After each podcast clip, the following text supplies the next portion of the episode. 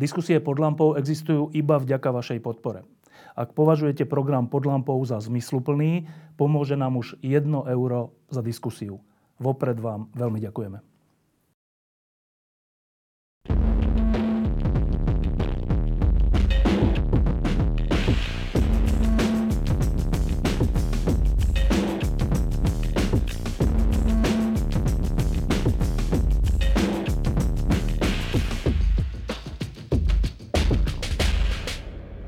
Takto pred 34 rokmi, keď sme ešte nevedeli, ako to všetko dopadne, tak e, v Československu, vtedy v Prahe, e, sa konali velikánske e, demonstrácie a zaujímavé na nich bolo jednak to, že tam bolo až skoro 3 milióna alebo milión ľudí a bolo to na Václavskom námestí a na Letenskej pláni.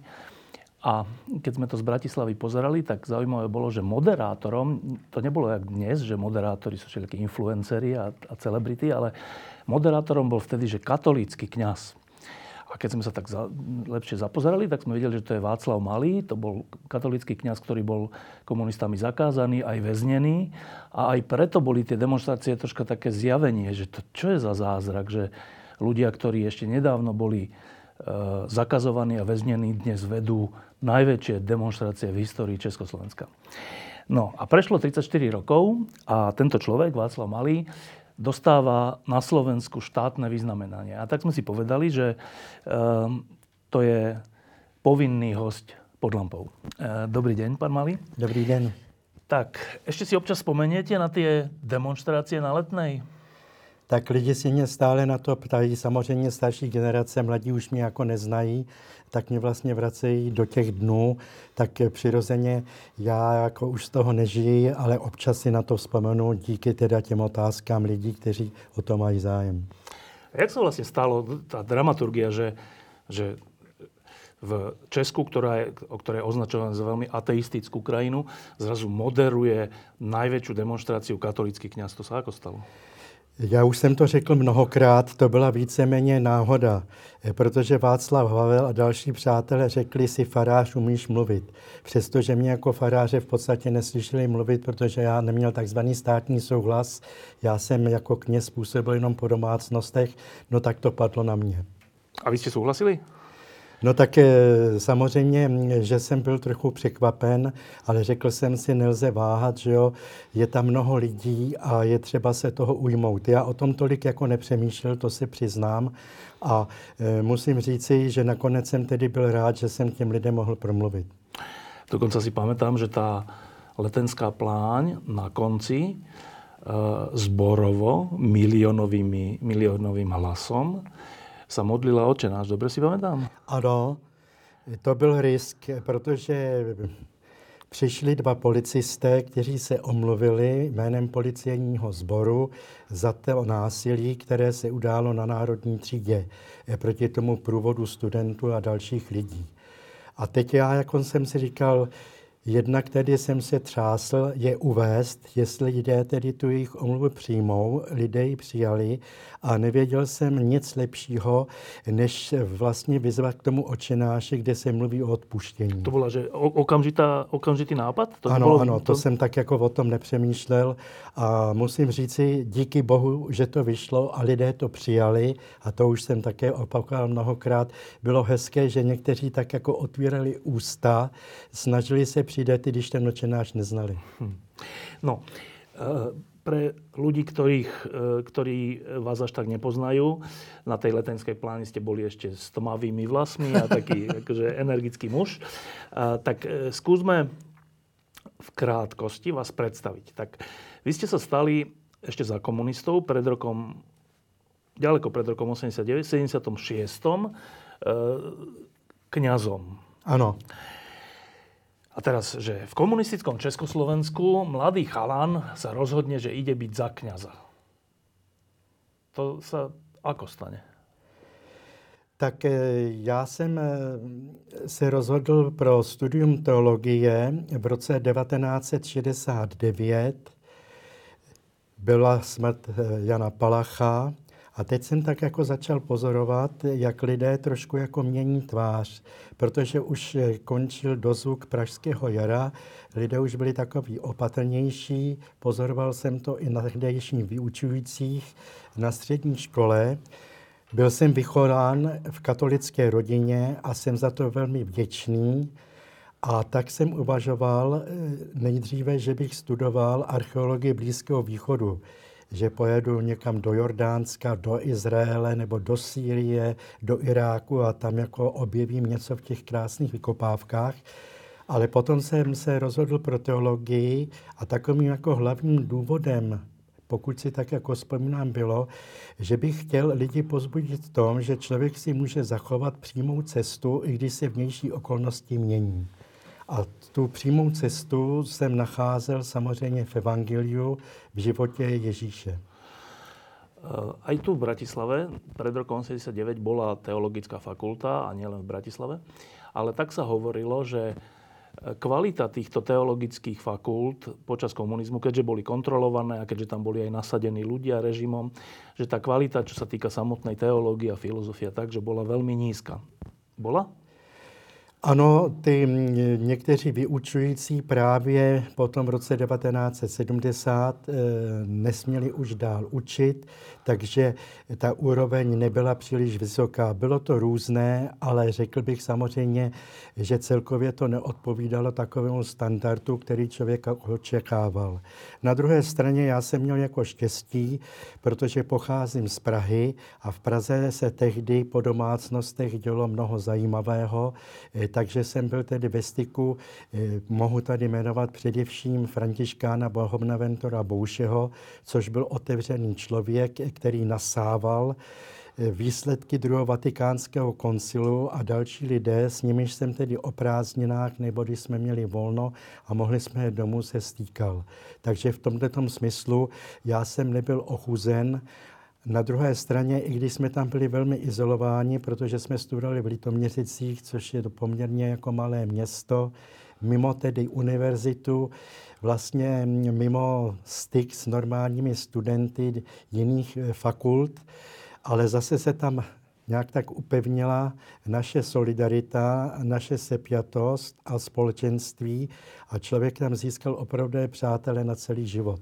Takže ono něco za něco, ale samozřejmě ta úroveň nebyla vysoká. A ty stretnutia, které nahrádzali vlastně kvalitou e, to vzdelávanie, tie stretnutia po domácnostiach. Mm, to si už dneska ľudia nevedia predstaviť. To boli, že tajné stretnutia, aj? Ano. Tak eh, samozřejmě eh, kněží, kteří neměli takzvaný státní souhlas, eh, tak pokračovali ve své pastoraci. Já později, když jsem ten souhlas v roce 1900 když se to bylo 79, ztratil, tak jsem také pokračoval po domácnostech, sloužil jsem bohoslužby, připravoval jsem na křest, spovídal jsem, měl jsem teologické přednášky, tak to, co se nesmělo dít v kostele, tak se dělo po domácnostech. A to s tými filozofmi a ľuďmi, o ktorých ste hovorili, e, to, to malo aký ráz, že, že tam vám prednášali jako keby nějaké filozofické věci? Ano, bylo možno také samozřejmě se zúčastnit přednášek, e, byly různé semináře, například Ladislav Hejdánek, významný jako filozof, e, člen Českobraterské církve evangelické.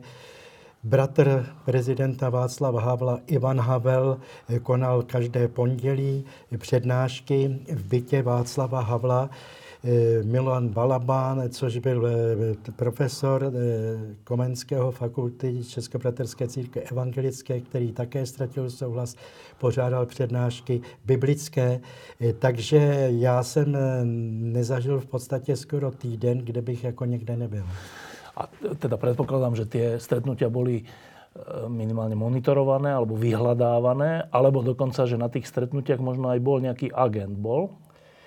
E, samozřejmě, že jsme s tím počítali. E, třeba si pamatuji, že jsem asi dvakrát byl sebrán na tom semináři Ladislava Hejdánka, odvezli nás že jo, na policejní úřadovnu, tam nás vyslýchali, potom propustili.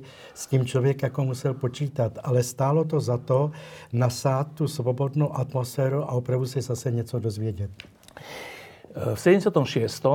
1976 ste teda ukončili štúdium a už v 77. v januári e, ste podpísali chartu 77. Ano. A teraz to si zase človek povie, že tak dobre, keď si mladý človek si vysníva, že e, chce ísť priamou cestou a teda napriek režimu budem študovať to, čo chcem a teda budem kňazom. Dobre, skončím tú školu a prvé, čo urobím, je, že zničím si kariéru tým, že podpíšem chartu 77. Prečo ste podpísali? To je naprosto jednoduchý důvod, eh, protože člověk kázal a pozbuzoval lidi, že jo, aby žili v pravdě, v duchu Evangelia a teď jsem viděl, jaká atmosféra eh, je ve společnosti, jak jsou pošlapávána lidská práva, lidská důstojnost a říkal jsem si, nemohu mlčet. A právě ta charta velmi takovým jemným, smířlivým způsobem mluvila o tom, že je důležité, aby vláda, teda k čemu se zavázala v Helsinkách, aby to také naplňovala. E, proto jsem tedy podepsal tu chartu, ne z důvodu, že bych si myslel, jak jsem dobrý. Já ji podepsal v té druhé vlně, právě když byla ta štvanice na ty první signatáře, tak jsem si říkal, ale to nemohu zůstat stranou. Je třeba nějak tak jako solidárně s těmi lidmi být. Takže ten důvod byl velmi jednoduchý. Eh, dnes si to už asi mladí ľudia ani nevedia predstaviť, ale vtedy to bolo tak, že keď eh, dnes je hociaká petícia, hoci kto to podpíše a, a nič sa nestane. Vtedy eh, ľudia, ktorí podpísali Chartu 77, to bol taký dokument, ktorý vyzýval vtedajší režim, aby dodržiaval vlastné zákony, tak tí ľudia, ktorí to podpísali, boli v hlavných správach televíznych a na prvých stranách novín a všade označovaní ako zradcovia, ako nejakí agenti kapitalizmu, ako ľudia, ktorí chcú zničiť e, Československo. A, a ja si pamätám také dokumenty, ktoré bežali v televízii, kde vás tak ukazovali a taká temná hudba pri tom bola. A ja som bol vtedy malý, ja som mal 10 rokov a som sa no, som, som bál, že čo sú to za ľudia, čo oni vlastne chcú. E, no, a teraz vy ste to zažívali na vlastnej koži. Čítali ste o sebe veci, ktoré neboli pravdivé, ale boli hrozné. Videli ste to v televízii. Čo to robí s 26-ročným človekom? Eh, tak eh, já jsem eh, se zase opíral o jednak svoji víru a jednak tedy o bezvadné lidi, které díky chartě jsem poznal. A já vždycky říkám, že v chartě jsem se naučil demokracii, to znamená hovořit s lidmi, kteří měli úplně jinou životní cestu, eh, kteří pocházeli úplně z jiného prostředí a najednou nás to spojilo a bylo důležité, že jo, abychom dobře tedy spolu vycházeli a měli jsme jeden cíl, opravdu, aby byla respektovaná lidská důstojnost. Eh, samozřejmě, že to vždycky nebylo příjemné. Já se bál, byl jsem mnohokrát vyslýchán, mnohokrát sebrán na ulici, mimochodem i tady v Bratislavě, když jsem vycházel eh, dnes z katedrály že jo, svatého Martina, eh, taky mě sebrali že jo, na februárku a eh, potom mě ten estebák dovezl až do Břeclavy vlakem, tam vystoupil, ale to už je jako jiná historie. Eh, no s tím člověk jako musel počítat, já nejsem žádný hrdina, já vždycky jsem si přiznal, že mám strach, ale právě díky tomu, že jsem neobelával sám sebe, tak si myslím, že jsem tedy to vydržel a že jsem obstál. Ale samozřejmě nebylo to jednoduché a já nemám taková ta ramena, abych si říkal, já všechno zvládnu. Co na to například hovorili rodiče? Tak rodiče mě podporovali. Musím říci, toho si velmi vážím. E, maminka potom zemřela Eh, v roce 1981, to jsem byl mluvčím charty, tatínek potom zemřel v 1988, nedočkal se tedy listopadu 89, což je mi líto, ale rodiče naprosto za mnou stáli.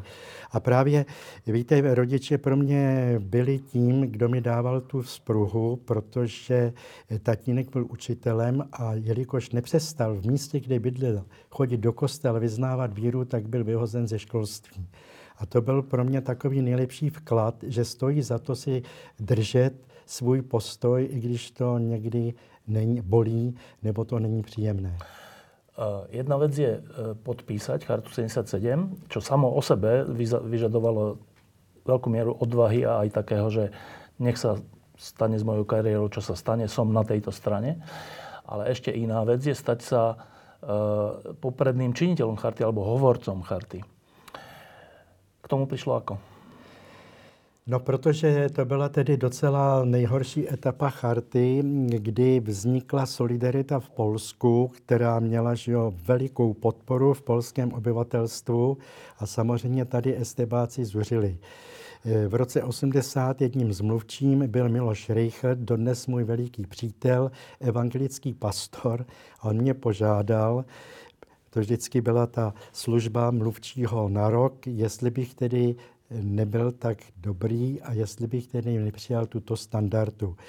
Já jsem si moc nerozmýšlel, protože jsem si říkal, nemohu zůstat její stranou a tak to tedy došlo k tomu, že jsem se stal mluvčím. Eh, len pre predstavu, hovorca charty to je ten, to je ten terč pre komunistický režim, totalitný režim, že to je, že ten, ten si čo dovoluje, ten nielen, že to podpísal, ale ešte tu formuluje stanoviska a dáva ich do slobodnej Európy, Európy a neviem čo úplný nepriateľ. Tým pádom sa e, tie útoky alebo tie represárie voči vám ešte zhoršili? Ano, samozřejmě, že se zhoršili. Měl jsem domovní prohlídku. Velmi často jsem byl vyslýchán, sebrán na ulici. Bylo to opravdu tedy nepříjemné. A vy ste jeden čas boli aj vo väzbe bez, e, bez rozsudku. Ano. K tomu prišlo ako? Já jsem v roce 1978 se stal jedním ze zakládajících členů výboru na obranu nespravedlivě stíhaných, eh, což byla skupina lidí, kteří evidovali eh, pro následování lidí bez ohledu na jejich světonázor, když byli jaksi nespravedlivě odsuzováni nebo týráni nebo pro následování. A tam jsem cítil, že, že nemohu tedy zůstat stranou. To jsem ještě tehdy byl kaplanem v Plzni, a potom tedy, to už jsem jako zmínil, v lednu 79 jsem ztratil souhlas. Eh, takže eh, v roce 79 eh, bylo členové tohoto výboru uvězněni a deset z nás zůstalo ve vazbě. Šest potom bylo v čele s Václavem Havlem, Petrem Úlem a dalšími odsouzeno. Já patřil mezi ty čtyři, kteří byli propuštěni v prosinci 1979. Seděl jsem tedy pouhých tedy sedm měsíců. Nechci nějak o tom hovořit, protože to je krátká doba ve srovnání s těmi vězni, že jo, 50. let, ale vězni i v 70. letech, jo, tak to je nesrovnatelné. Ale byla to taková dobrá praxe a hodně mi to třeba pomohlo, protože jsem seděl s vrahy, s těžkými vrahy v té vazbě, že jsem musel tak nejen tedy to společnost přijmout, ale zároveň se snažit něco dobrého v těch lidech objevit. To, to byla výborná škola pro další život. Keď si to člověk představí, tak uh, začiatok 80. rokov. Uh, charta pod strašným tlakom eštebákov a režimu. Žiadna nádej na zmenu v Československu celého režimu. A ja som vo väzbe ešte k tomu a viem, že tu sa odsudzujú ľudia nespravodlivo, nevinní ľudia, čiže možno to čaká aj mňa. Čiže že na prvý pohľad ten pohľad z tej cely je, že úplne beznádejný. V čom bola vaša nádej?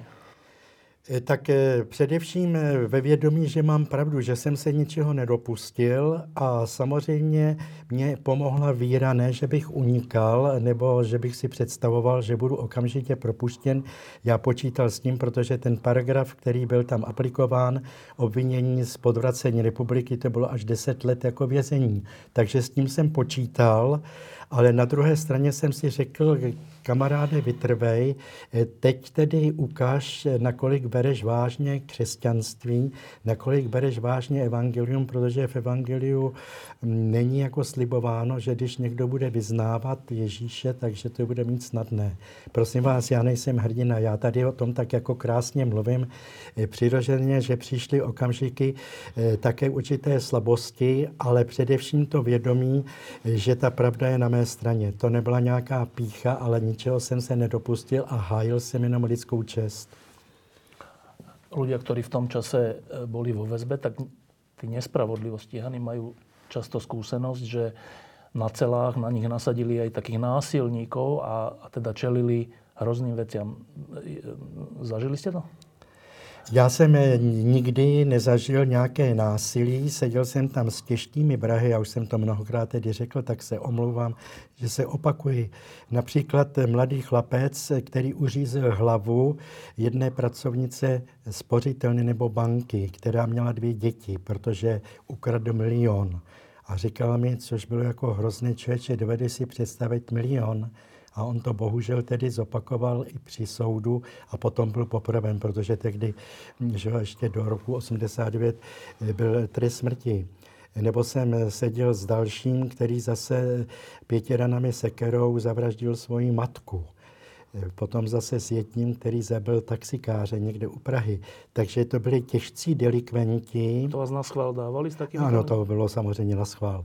E, samozřejmě možná, že někdo z nich udával, ale já jsem přirozeně nic neřekl, e, co by mohlo poškodit někoho, e, protože tak dobře řekl jsem to jako charta, někdy se jako ptali, ale víceméně tam jsem se naučil docela dobře dámu, protože jsme hráli, hráli jsme také jako šachy, takže mm, všecko špatný k něčemu dobré. No, potom nastalo obdobie, keď vám štát, komunistický režim zobral tzv. súhlas. To vtedy bolo tak, že keď chcel byť niekto kňaz, tak to nebolo vecou církvy iba, ale ešte aj štát musel súhlasiť. Ten, vám ten súhlas zobrali, tým pádom ste nemohli mať svoju farnosť alebo nemohli ste byť oficiálne kňazom. Na Slovensku to bolo potom, osud bol potom taký, že často tí ľudia boli kuriči alebo všelijakí upratovači alebo niečo také. Co jste robili vy? Taky já jsem eh, nejdřív byl v geodézi, držel jsem tu tyč jako figurant. Eh, potom tedy, když jsem byl ve vazbě, tak eh, po propuštění z vazby jsem byl topičem, kuričom v jednom, ve dvou pražských hotelech a potom jsem dělal v metrostavu, kde jsem připravoval lampy těch, kteří kutali pražské metro. A to, to to kněžské A tam jako byla taková libůstka, že k té službě také patřilo, že jsem musel uklízet toality a dovedete si představit... V metre? Eh, ano, v tom metrostavu dovedete si představit, že to ne vždycky muselo být příjemné. no, uh, ale teda popri tom, uh, ako ste popri tom realizovali svoje kněžské povolení? Tak já byl angažovaný přirozeně v chartě, v tom výboru na obrany nespěje stíhaných, ale nikdy jsem nepřestal, ani jsem o tom neuvažoval, eh, že bych přestal tedy eh, pastorační být činný. A já i teď... zákazu.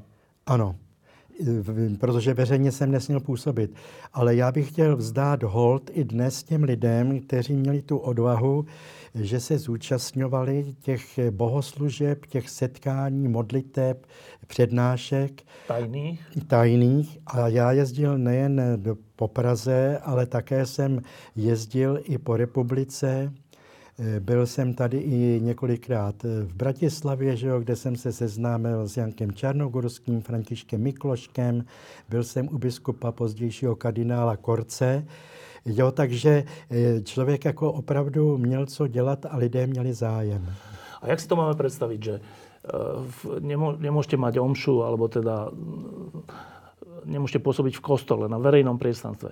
A čo to znamená po domácnostiach? Že čo, že přišli jste někam a čo?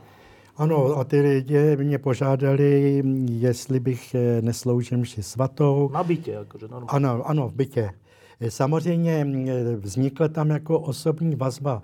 Víte, to je jako úplně jiná atmosféra, když jste okolo stolu s několika lidmi, můžete konkrétně s nimi mluvit, zatímco když je člověk u oltáře v kostele, tak tam mluví často jako k mnoha lidem a mnohé třeba ani osobně nezná.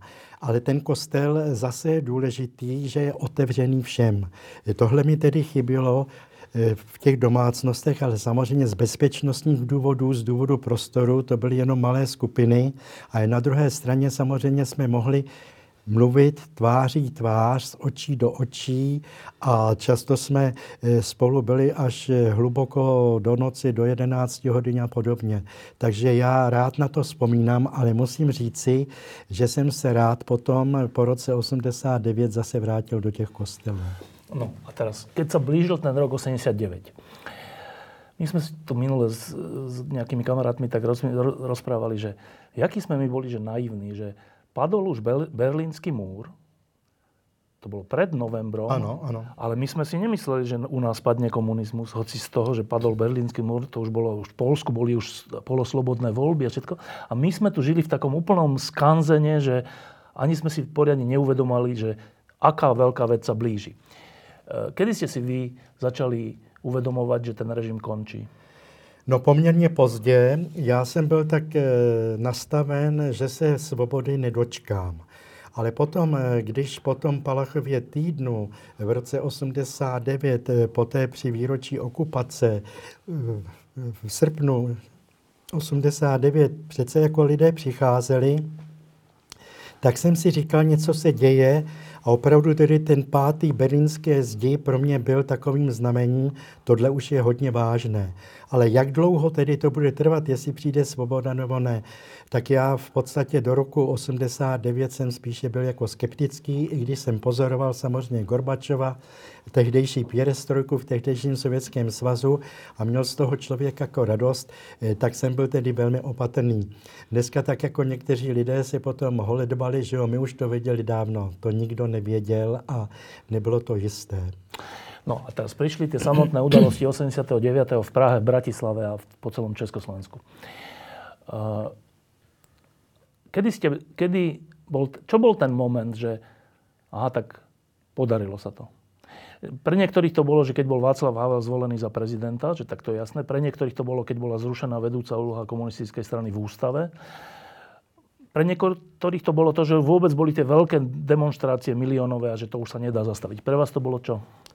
No tak ty demonstrace, že jo, to bylo obrovské a e, tam jako už, e, já si pamatuju na okamžik a to pokládám jako za zlomový okamžik, kdy 10 tisíc kováků z tehdejšího ČKD přišlo na ten Václavák a oni, tehdejší vládnoucí komunisté, už mohli říct, no jo, to jsou ti, kteří podrývají systém, kteří nenávidí komunisty, to není dělnická třída. A tam přišla tedy v plné síle dělnická třída. A tam už jsem si říkal, něco se tedy láme. Takže e, pro mě už tím zlomem, i když samozřejmě člověk nemohl úplně předvídat, co a jak bude, tak byla ta veliká schromáždění, že už to se nedá jaksi ubrzdit. No a potom sme vás už videli, potom to už bolo aj v televíziách, zrazu už Československá televízia dávala aj zábery z námestí a zo všelijakých rokovaní a, a vtedy existovali také okrúhle stoly, alebo ako sa to volalo, medzi vtedajšou mocou a, a reprezentantmi občanského fóra a verejnosti proti násiliu. A, a tam teda sedeli oproti sebe na jednej strane Adamec, komunistický predseda vlády a na druhej strane Václav Havel, vy a ďalší ľudia. A dnes niektorí takí e, škarohlídi, alebo ako by som povedal, poved, hovoria, že a to bola chyba, lebo ste sa dohodli s komunistami. Tak e, čo na to odpovedáte? Prosím vás, ono nebylo možno tu moc jenom tak hodit přes palubu, ono bylo třeba jako jednat, aby to všechno proběhlo pokojně. A samozřejmě najednou eh, člověk žasnul, jak oni ustupovali, že jo, Husák potom eh, rezignoval, eh, nakonec ani Adamec neuspěl a ono to vyústilo, že, jo, že Václav Havel byl zvolen do dneška je pro mě nepochopitelné, to by mohl říct si Marian Čalfa, doufám, že aspoň napíše paměti, že je komunistický parlament jo, zvolil jednohlasně nepřítele státu číslo jedna, že jo, Václava Havla. Ale hm, to jsou takové silácké řeči a já myslím díky bohu za to, že to tímto způsobem tedy proběhlo, protože hm, netekla krev Jo, nikdo tedy nějak neměl újmu. To bylo velmi tedy důležité, protože takový ten radikalismus někde zápecí, no to ono se to hezky povídá. Eh, to obdobie novembra, decembra 89 bolo aj na Slovensku vnímané ako veľmi krásne alebo niečo také. Ľudia tu podávali na uliciach ruky policajtom, že nezasahujú. E, bolo to naozaj také, že keď niekto stratil peňaženku, tak celé námestie sa mu vyzbieralo. Ehm, keď, mal, keď niekomu prišlo zlé, tak obro, obrovská solidarita, prišlo, urobili sa také koridory a proste všetko fungovalo. Bolo to jak, jak iný svet. Ale my tu na Slovensku už v januári, vo februári 90 e, sme začali vnímať, že aha, tu sú nejaké nacionalistické mítingy, že tu zrazu sú, že dosť bolo Prahy a Tisové vlajky alebo slovenského štátu. A bolo to pre nás úplne prekvapujúce, že pár mesiacov, pár týždňov po takom morálnom vzopetí zrazu toto. A skončilo to tak, že sa rozdelilo Československo za kratučký čas. Vy ste to z Prahy, vy ste tomu z Prahy rozumeli? E, tak je pravda, já nejsem žádný znalec Slovenska, ale přece jsem byl ve styku.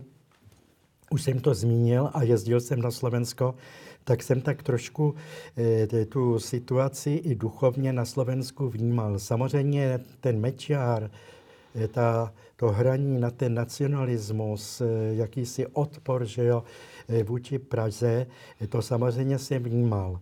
Já musím jako říct si poctivě, že jsem nebyl ze začátku pro osamostatní Slovenska, potom ano a myslím, že to dopadlo dobře, bez krve, bez násilí a dnes eh, ty vztahy jsou jako výborné bez ohledu na to, jak se ty vlády jako střídají na obou stranách. Ale samozřejmě, že to bylo překvapení, takový ten silný nacionalismus, bohužel, eh, který tedy bylo cítit i z části tedy katolické církve. Já tady nebudu jmenovat osobnosti, protože je to jako příliš háklivé, ale jeden člověk, eh, který měl jako obrovský kredit, tak mě docela překvapil. To byl asi pan Korec, ale, ale že um, my tu máme taký ten problém so slovenským štátom, tým vojnovým, keď tu boli deportácie z, naš, z nášho rozhodnutia, nie z rozhodnutia Nemcov, ale z nášho rozhodnutia.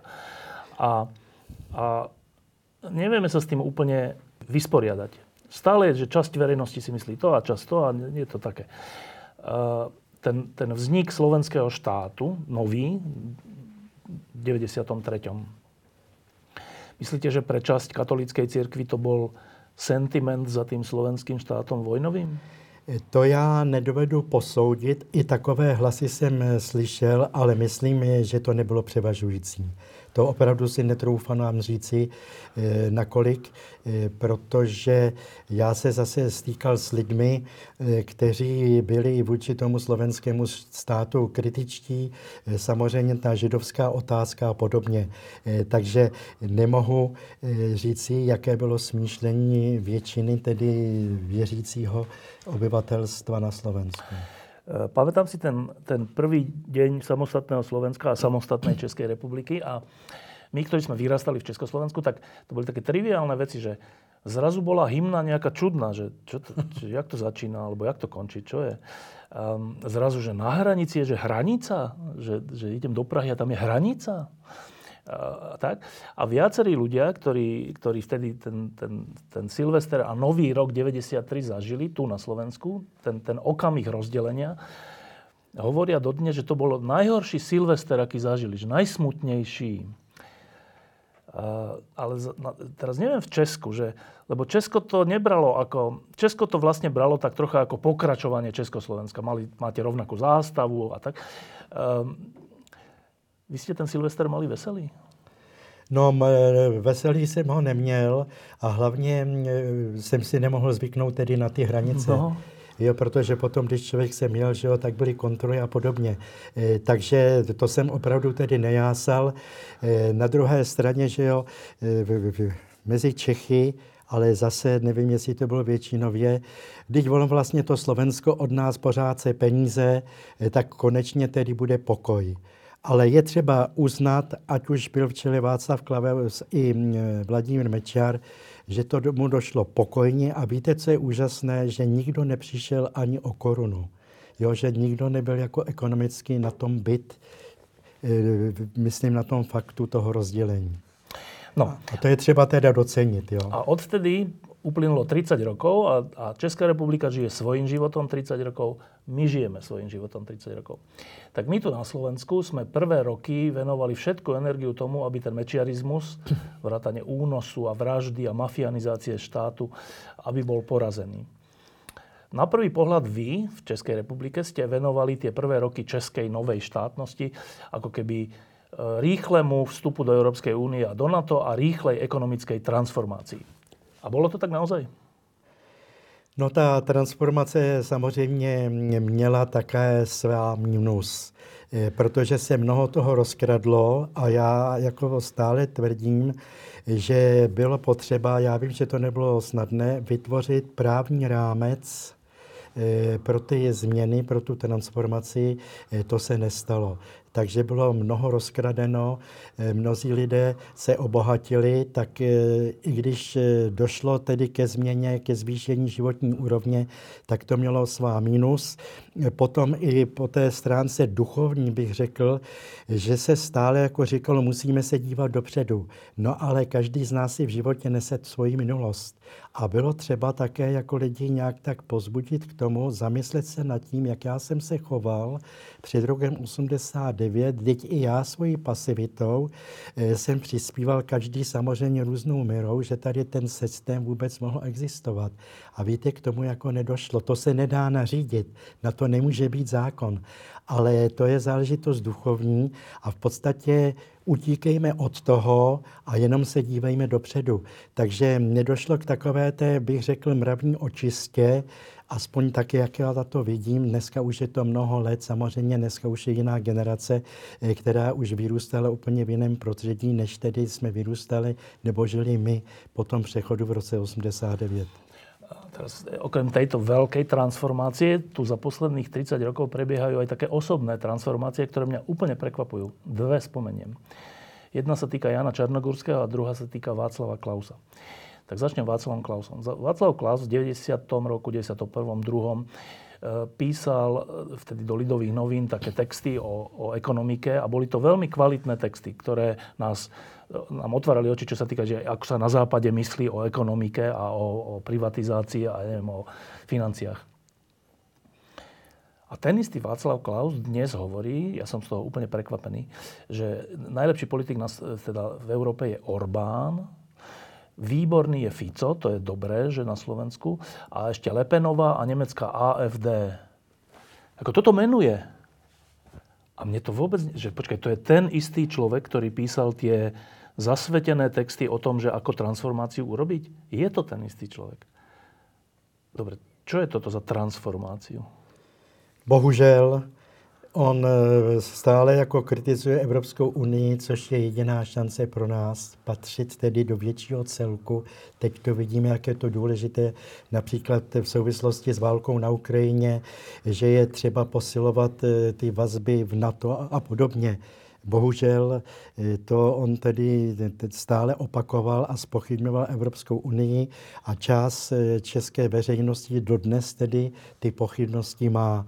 Doufám, že ne většina, ale dost velká část, včetně některých lidí, že jo, i v církvi, což mě tedy velmi mrzí. No to není transformace, to bych řekl, je nějaká jako zaťatost a snažit se jaksi být slyšen, že se tak trošku liším od těch druhých. Jinak tomu Janku Černogorskému já nebudu posuzovat, jak jsem slyšel, že jo, jak eh, v posledních letech působí. Já jenom musím jako mu eh, poděkovat za to, co dělal před rokem 1989, jak část statečně hájil tedy ty pronásledované a e, na to jako nelze zapomenout. A i teď, navzdory tedy těm jeho postojům, tak mu přeji vše nejlepší k těm 80 nám, jak jsem se dočetl, že slavil na začátku toho roku. nedávno, áno. E, ale tam nejde len o, o jeho postoj pred 89., kde bol naozaj e, statočný, ale aj po 89. veď Veď on a KDH patrili k najväčším odporcom mečiarizmu a majú najväčší podiel na tom, že sa to podarilo. Eh, Jan Čarnogórsky bol v 91. rok predsedom vlády a aj liberálni kamaráti z tej vlády hovoria, že to bol najlepší predseda vlády. Čiže to, to nie len, že pred 89., ale ten, ten, ten, tá premena, že dnes hovorí, že Smer, teda Ficová strana, že to je to dobré a Rusko to je to, čo má vyhrať na Ukrajine, to je, to je racionálne neuchopiteľná premena. Bohužel. Viete to nejako uchopiť? Ne. Já to jenom eh, můžu evidovat, ale nerozumím tomu. No, e, po týchto transformáciách, e, aj spoločenských, aj osobných, e, sme sa dostali vlastne už tak trocha skoro k dnešku.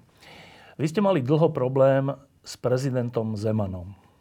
A, my, keď sme sa zo Slovenska na to pozerali, vy Češi, myslím, tak e, znova, zdalo sa nám to mnohým až neuveriteľné, že to je to, tá, tá hrdá česká kultúra a intelektuáli, niečo. Toto vyprodukovali ako prezidenta a ten toto stvára.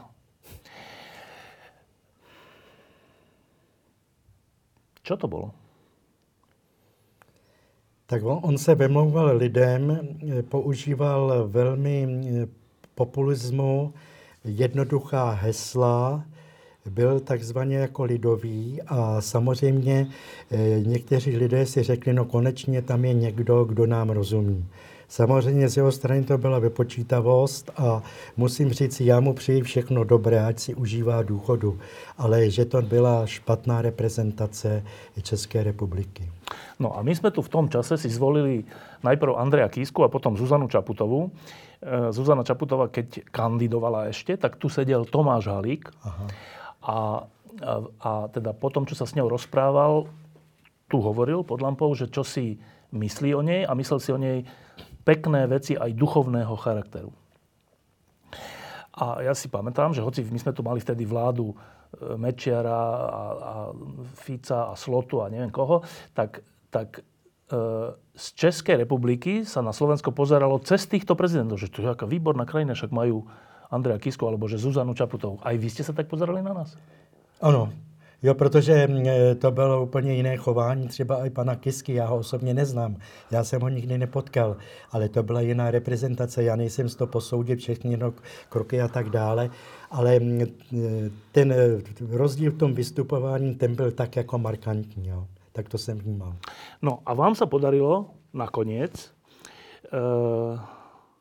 po konci pána Zemana, zvoliť v súboji e, Petr Pavel a Andrej Babiš e, Petra Pavla. E,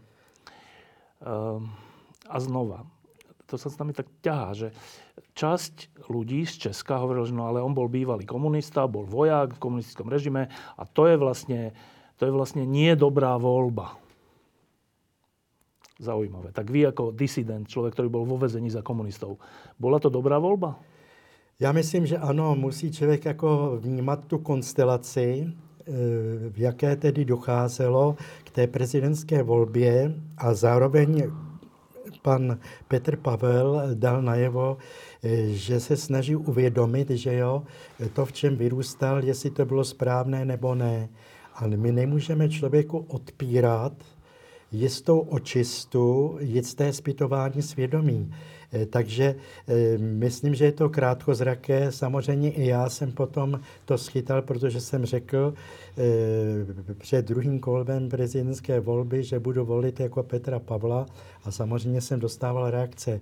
A na tom jako trváme, že to byla podle mého jediná možnost, aby byla jaksi podporována demokracie, svobodné prostředí v České republice aniž jako zbožňuju jakéhokoliv politika.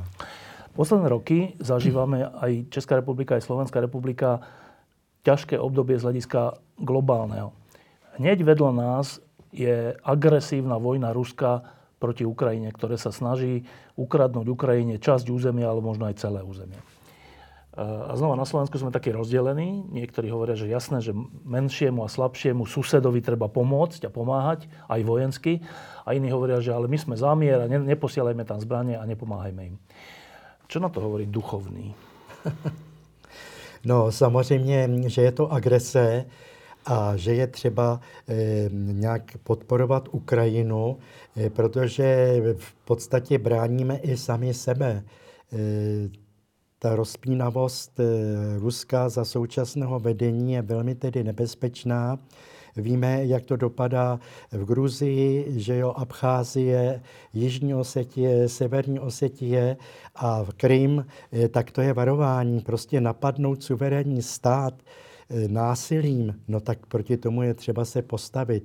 Že bohužel teď je jakási plichta na tom poli, E, to je pravda, ale e, není možno říci, tak už jako nechme těch zbraní a jenom jednejme, protože ta agrese ze strany Ruska trvá a není tam nějaká vidět ochota, e, že by oni ten nátlak a nápor zastavili. Tak je třeba i v této souvislosti vidět tu válku na Ukrajině. Člověka to netěší a i kdyby skončila, tak ty následky jsou obrovské. Samozřejmě to zatíží celou Evropu, nejen nejen Ukrajinu ještě na mnoho let, ale za současné situace je jasné, na jakou stranu se postavit.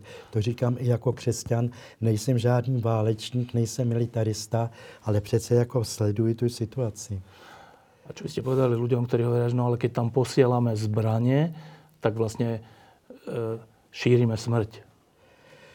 No jo, ale bráníme demokracii, bráníme svobodu. A bohužel samozřejmě to je hrozné, ale jiná cesta není za současného stavu, než se bránit i těmi zbraněmi. Říkám to jako nerad a rád bych byl, kdyby to vyústilo už v nějaké jednání, kdy bude ochota eh, ze strany Ruska a samozřejmě i ze strany Ukrajiny se jako dohodnout a tak dále, ale eh, zatím jako tu perspektivu nevidím. Ako je možné, že Rusko formálne pravoslávna krajina, je v tejto vojne s podporou svojej pravoslavnej cirkvi.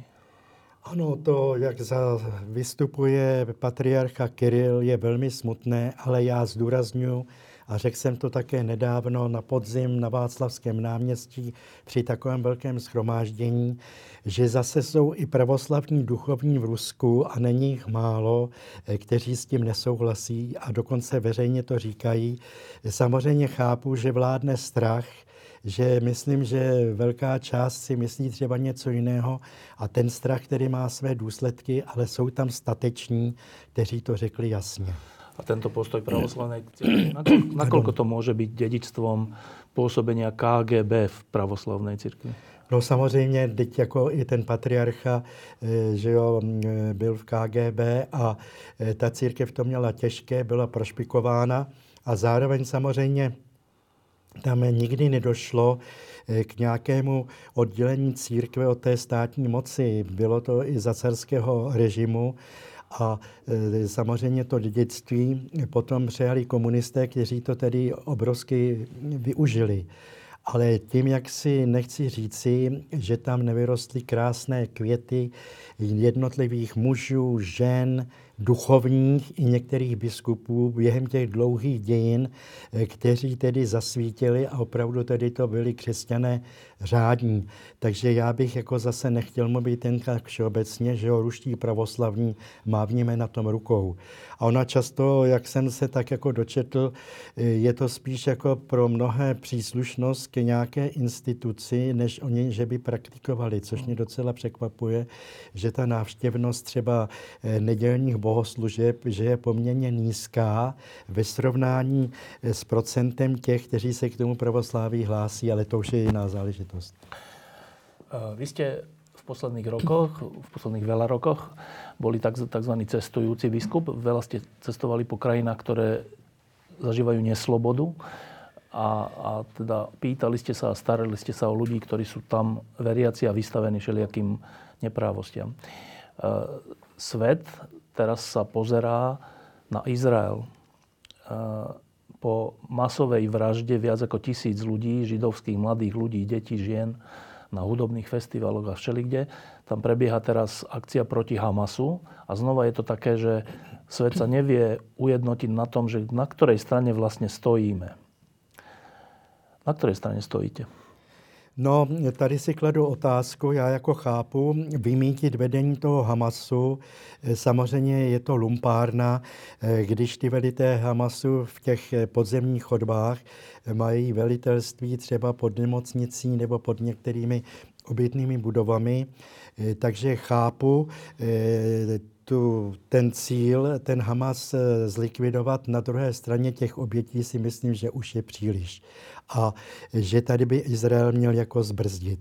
Jo, protože to jsou tisíce lidí, eh, teď oni tam jako nemají kde bydlet, že jo, ze severu tedy mm, byli vyhnáni kvůli té vojenské operaci a to jako nemůže člověk jako přehlížet, tak si myslím, že by mělo dojít opravdu k jednání, že by Hamas měl pustit ty rukojmí. Teď jsem eh, četl o tom, že, jo, že Katar je jakýmsi prostředníkem, kde mimochodem žijou ty nejvyšší představitelé Hamasu a že už by tedy mělo dojít k nějakému příměří propuštění těch rukojmích.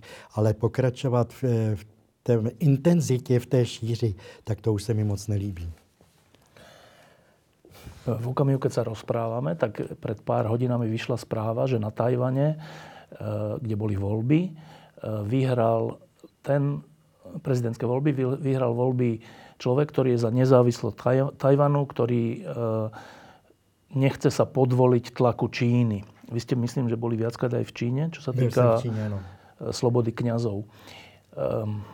Ten, ten problém Tajvan-Čína, to je taký veľký problém, ktorý, z ktorého sa mnohí ľudia obávajú, že až k svetovej vojne by mohol viesť. Aký máte postoj?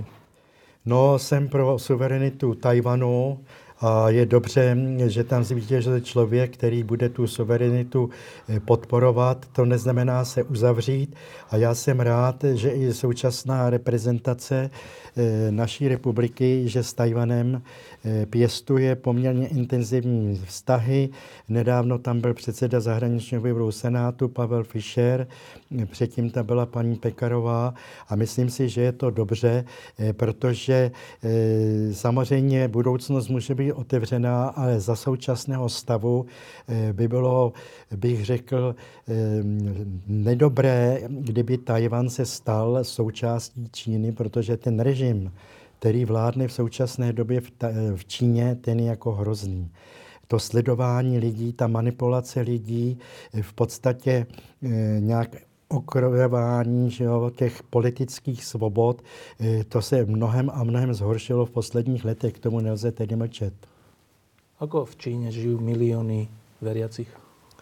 No, je to napováženou, protože před modlitebnami, před kostely, jsou kamery, eh, sledují návštěvníky eh, toho kostela, na eh, internetu nesmí být diskuze o náboženství, o náboženských otázkách, které vůbec jako s politikou nesouvisí. Nesmí být vyučování dětí nebo mládeže v náboženství. To nebylo ještě. Samozřejmě bylo to omezené, bylo to všechno sledováno, ale teď se to zintenzivnilo. Eh, takže dechání křesťanů v Číně dnes je tedy mnohem těžší než ještě před několika lety. To neznamená, že tam byla svoboda.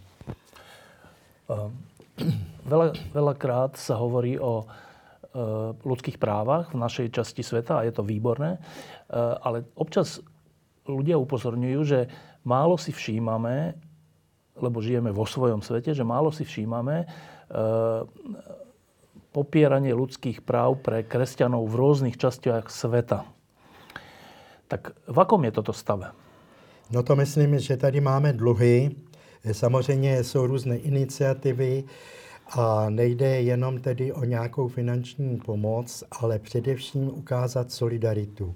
A i ti diktátoři, když je třeba zavřen nějaký křesťan, ať už duchovní, eh, nebo muž nebo žena lajci, tak eh, když je nějaký ozva ze světa, tak už jsou jako mnohem opatrnější v zacházení s tím vězněm.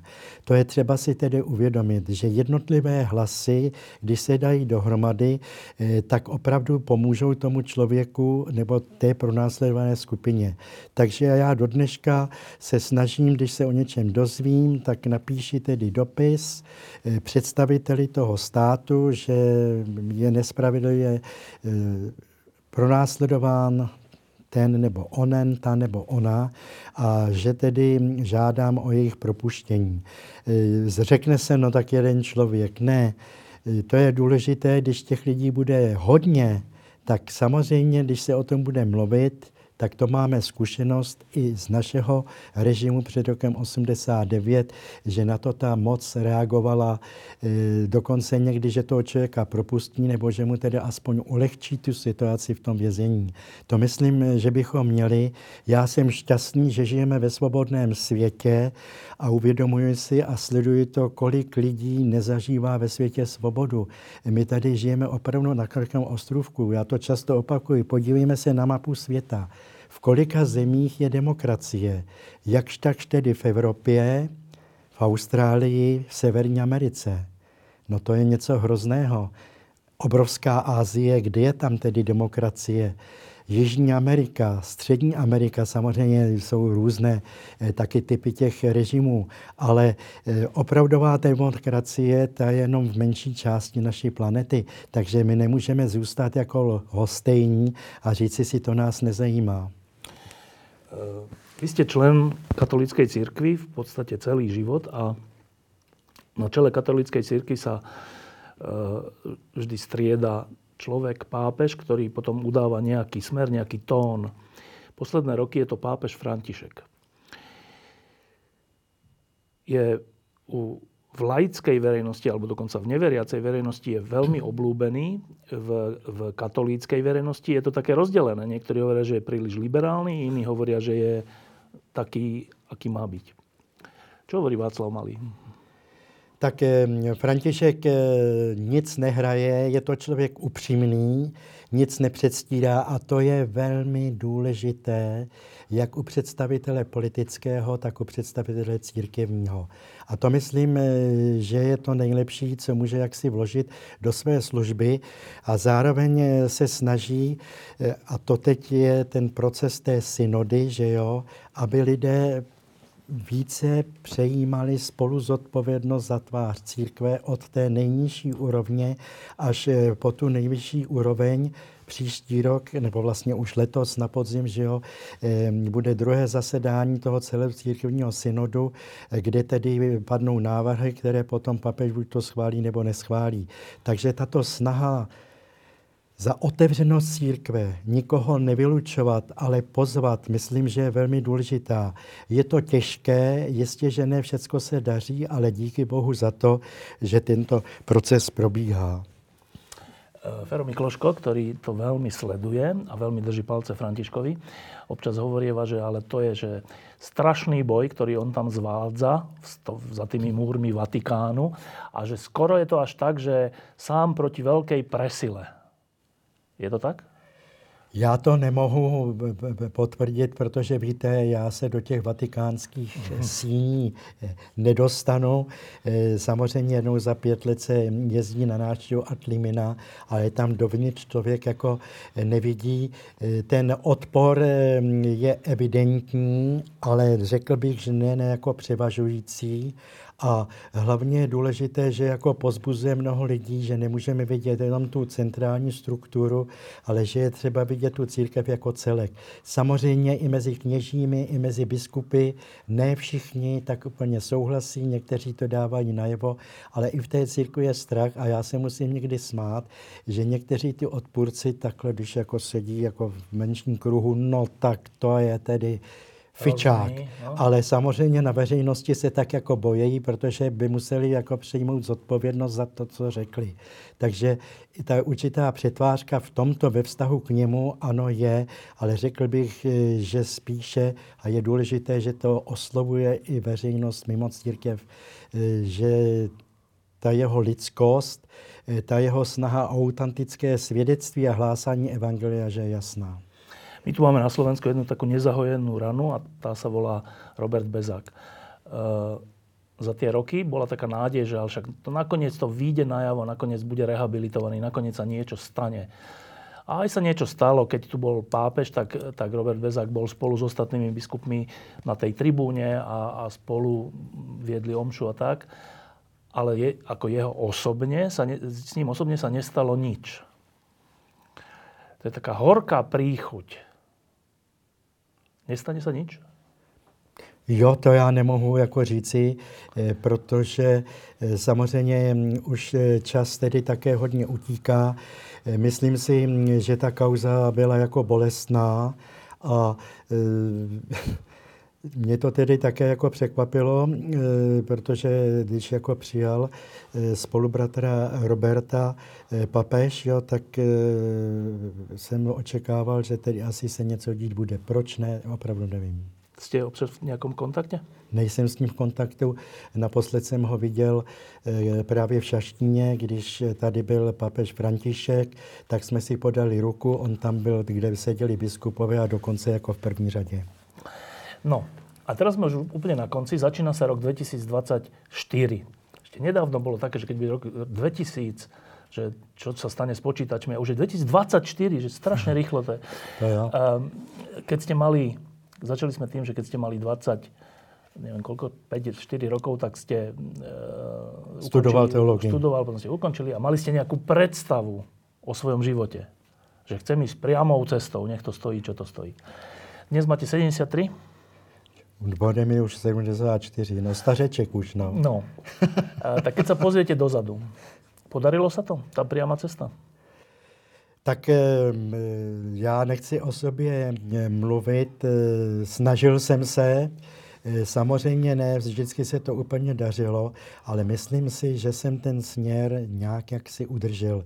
Že je důležité, aby člověk jaksi netěkal eh, do všech možných směrů, ale aby nějak tak, eh, že to řeknu tak nehezky, promiňte to nehezké, úsloví držel svého kopita. To znamená, aby nějak tak tu svoji službu rozvíjel. Někdy se to daří více, někdy méně, někdy je člověk unavený, někdy má pochybnosti, ale pořád je důležité, aby ten směr zachovával. A to jsem se tedy snažil, ale samozřejmě zdaleka ne všechno bylo bezvadné. Keď má člověk 26 rokov, tak uh, má nějaké plány, že čo teda vlastně chce so svojím životom. Má člověk nějaké plány, aj keď má 73 rokov? Tak já už žádné plány nemám v tom smyslu, jak je to asi míněno. Postupně nějak jít do ústraní. Víte, je velmi trapné, když člověk jako čím starší, tak jak si trvá, jako by na svých zásluhách a teď chce být jako vidět. Ne, nějak tak vytvořit prostor těm mladším, vytvořit prostor těm schopnějším, a e, co bych si tak jako přál, pokud jako mi zdraví duše i těla dovolí, no tak abych jako se snažil pozbuzovat v evangeliu, pozbuzovat lidi, aby když se se mnou setkají, aby jim to dělalo radost. A samozřejmě ubývají síly těch příležitostí, ale pořád je dost. Tak tohle já si tak jako přeju. Ale že bych měl nějaký jako výhled, ještě tohleto, tamto, e, člověk musí být také jako sebekritický.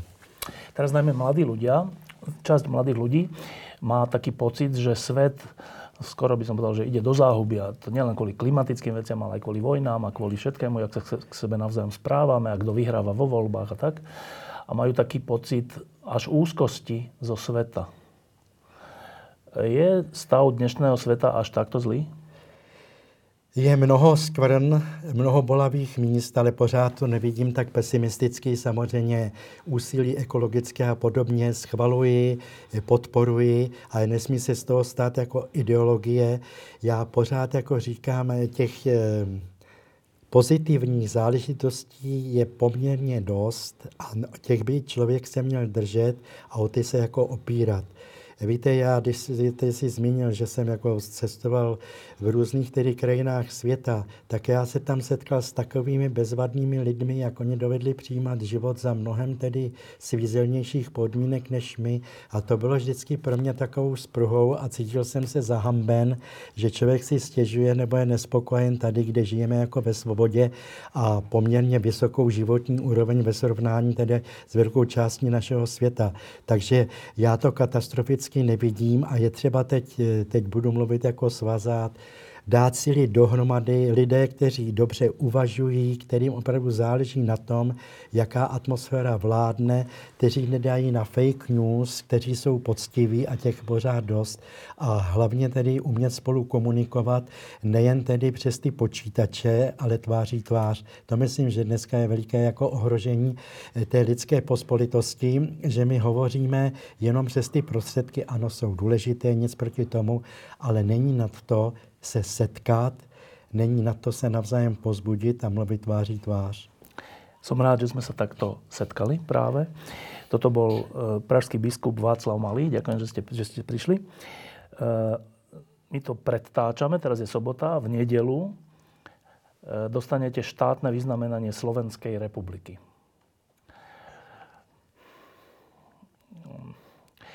Niektorí ľudia bažia po vyznamenaniach. Potom ich tak nosia a ukazujú sa. Máme tam z partizánov. Aký je vás vzťah k vyznamenaniam? Tak já už mám přece jako nějakou řádku těch vyznamenání. Lhal bych, kdybych řekl, že mě to netěší, ale na druhé straně opravdu to neadoruji.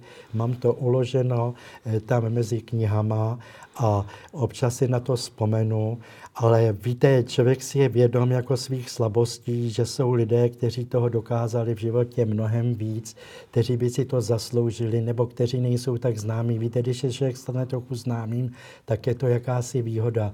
Ale já znám spoustu lidí tak kvalitních, ale samozřejmě se nikdy jaksi do televize nebo do povědomí veřejnosti nedostanou. Takže člověk zase musí být tak v tomto smyslu sebekritický a nestavit sebe sama do středu dění. Na druhej strane ja som naozaj veľmi osobne rád, že slovenské štátne vyznamenanie dostane práve Václav Malý. Děkuji. Já nevím, kdo to iniciatoval, eh, protože před Vánoci zavolali z prezidentské kanceláře, že mám dostat tedy že 14. ledna, januára, že jo, eh, státní vyznamenání, tak jsem byl jako velmi překvapen. Skutečně tohle jsem nečekal. Ano, musím říct, že mě to těší, ale že bych od toho odvíjel svůj další život. A na mém vztahu vůči Slovensku to nic nemění. Teď tady tedy nechci vypadat jako nějaký dobroděj, ale na Slovensku je vždycky dobře. A jen bych zmínil, eh, v oktobri, v říjnu eh, jsem byl eh, několik dní společně s třemi řecko-katolickými kněží. My Košické a Prefovské eparchie na výletě v Tatrách a bylo to tak bezvadné. Tam byl jsem v Levoči, navštívili jsme památky, byli jsme v Tatrách, já byl úplně nadšen, takže eh, to Slovensko pro mě je něco jako konkrétního, nejenom, že o tom slyším, nebo že vzpomínám jenom na minulost, co bylo kdysi, kdesi. Děkuji, že jste přišli. A děkuji za příjemný hovor s vámi. Diskusie pod lampou existujú iba vďaka vašej podpore. Ak považujete program pod lampou za zmysluplný, pomôže nám už 1 euro za diskusiu. Vopred vám veľmi ďakujeme.